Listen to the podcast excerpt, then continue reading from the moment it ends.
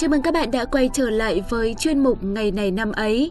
Các bạn ơi, ngày hôm nay của các bạn như thế nào ạ?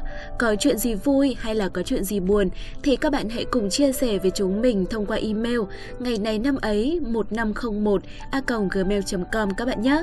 Bởi những chia sẻ của các bạn sẽ chính là nguồn động lực và cảm hứng để cho chúng mình thực hiện chương trình mỗi ngày. Đồng thời đó cũng chính là niềm vui mà chúng mình nhận được. Bởi thế, tất cả chúng ta hãy cùng mang tới niềm vui cho nhau các bạn nhé.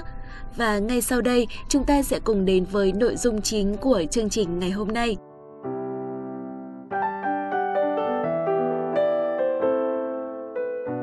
Bạn thân mến, hôm nay là ngày 23 tháng 4, là ngày sinh nhật của những kim ngưu vô cùng đáng yêu.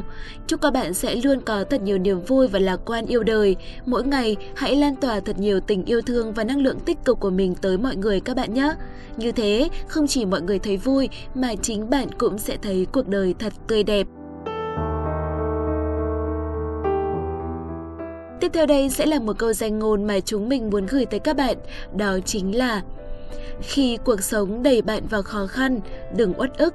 Tại sao lại là tôi? Hãy mỉm cười, cứ thử với tôi đi. Các bạn thân mến, nếu một ngày thức dậy thấy bên mình không còn gì cả thì các bạn sẽ làm gì ạ? Tiền trong túi không còn, việc làm không có, người yêu đã chia tay, bạn bè, gia đình thì đều ở xa, Chắc hẳn khi rơi vào trường hợp như vậy thì rất nhiều người sẽ cảm thấy cuộc sống coi như mất hết ý nghĩa phải không ạ? Nhưng từ bây giờ hãy gạt bỏ đi những ý nghĩ đó các bạn nhé. Khi tiền trong túi không còn, bạn hãy nghĩ tới hàng triệu người trên thế giới vẫn còn đang đói khát. Khi việc làm không có, bạn hãy tin tôi đi, ngoài kia cũng có hàng triệu người đang chạy đôn chạy đáo để tìm việc như bạn. Và khi tình yêu tan vỡ thì sao? Bạn sẽ có thêm nhiều giờ để đi học thêm hoặc đơn giản là dành thời gian cho việc chăm sóc sức khỏe của bản thân. Có đôi khi ta sẽ bị trao đảo như vậy, nhưng rồi sau đó, nhưng rồi sau đó ta sẽ nhận ra một điều gì đó rồi nhanh chóng lấy lại thế cân bằng. Hãy cứ tin đi, bằng cách mỉm cười, khi mình thất bại, bạn sẽ thấy cuộc đời mỉm cười lại với mình. Khi ta mất đi một thứ gì đó, cuộc đời sẽ tặng bạn một cái gì đó mới mẻ hơn. Sau hạnh phúc sẽ là bất hạnh, nhưng mà đi hết bất hạnh thì lại sẽ gặp hạnh phúc. Đó chẳng phải là quy luật hay sao? Sống là phải lạc quan các bạn nhé. Đôi khi bắt đầu tới con số 0 cũng sẽ chẳng hề đáng sợ một chút nào đâu ạ. Tiếp theo chương trình, hãy cùng với Thảo Nguyên và Hiển Vi điểm qua lại những sự kiện nổi bật trong quá khứ của ngày 23 tháng 4 các bạn nhé.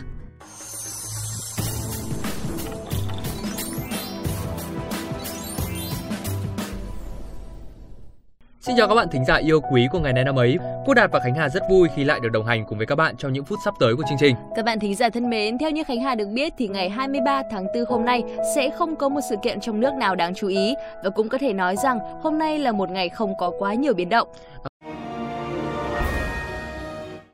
Các bạn thính giả thân mến, ngày 23 tháng 4 hôm nay là ngày sinh và cũng đồng thời là ngày mất của William Shakespeare. Ông là một nhà văn, nhà viết kịch Anh, được coi là nhà văn vĩ đại nhất của Anh và là nhà viết kịch đi trước thời đại. Ông cũng được vinh danh là nhà thơ tiêu biểu của nước Anh và là nhà thơ của Avon. Những tác phẩm của ông bao gồm cả những tác phẩm hợp tác, bao gồm 38 vở kịch, 154 bản sonat, hai bản thơ tường thuật dài và vài bài thơ ngắn. Những vở kịch của ông đã được dịch ra thành rất nhiều ngôn ngữ lớn và được trình diễn nhiều nơi hơn bất kỳ nhà viết kịch nào. William Shakespeare sinh năm 1564 ở Stratford upon Avon. Người ta không biết ngày sinh chính xác của ông, song vẫn thường lấy mốc 23 tháng 4 để tổ chức mừng sinh nhật. Cha của Shakespeare là một thợ làm găng tay và buôn len, còn mẹ ông là con gái của một chủ đất giàu có ở Nam Warwickshire. Mặc dù không còn những ghi chép về quãng đời đầu tiên của Shakespeare, các nhà nghiên cứu đồng ý rằng ông được giáo dục tại trường ngữ pháp vua Edward VI ở Stratford, một trường học miễn phí thành lập vào năm 1553. Năm 18 tuổi, Shakespeare kết hôn với cô gái Anna Hathaway, 26 tuổi. Shakespeare tới London để theo đuổi sự nghiệp trong giai đoạn 1585 đến năm 1592. Thời gian này, Shakespeare là một nhà diễn viên, nhà soạn kịch.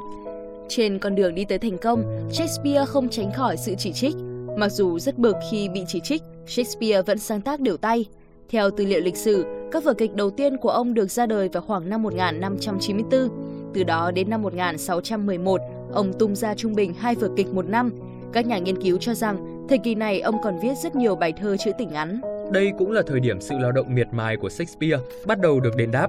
Ông đã phát đạt hơn khi các vở kịch đầu tiên trở nên ăn khách. Tới năm 1598, Shakespeare đã thành một thương hiệu lớn. Tên ông thường đồng hành với nhiều vở kịch cháy vé. Các tác phẩm của ông được sáng tác trong thời kỳ đầu, chủ yếu mang đề tài lịch sử và hài kịch. Một trong những tác phẩm bi kịch nổi tiếng nhất của ông là Romeo và Juliet đã ra mắt trong thời kỳ này. Giai đoạn những năm cuối cùng của triều đại Elizabeth I, Shakespeare đã là một nhà thơ, nhà soạn kịch thành danh. Sau khi được mời và trình diễn trong triều đình của nữ hoàng, Shakespeare liên tiếp gặt hái thành công và năm 1602, ông đã chuyển tới sống ở khu thượng lưu Silver Street gần Barbican ngày nay. Và đây là nơi ông đã viết các tác phẩm bi kịch trứ danh Othello và Hamlet.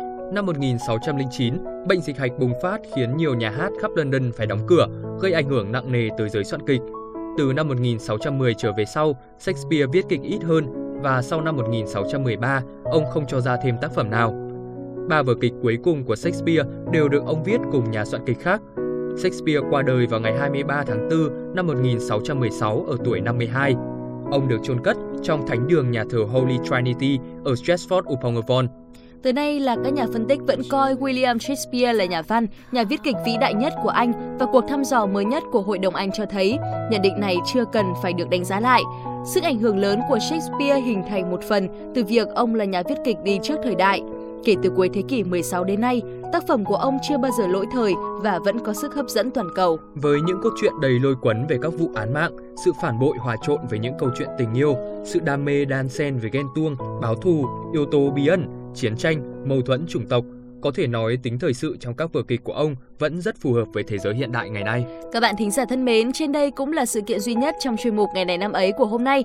Rất cảm ơn các bạn đã đồng hành và theo dõi chương trình. Còn bây giờ thì Khánh Hà và Quốc Đạt xin chào và hẹn gặp lại các bạn trong những số phát sóng tiếp theo.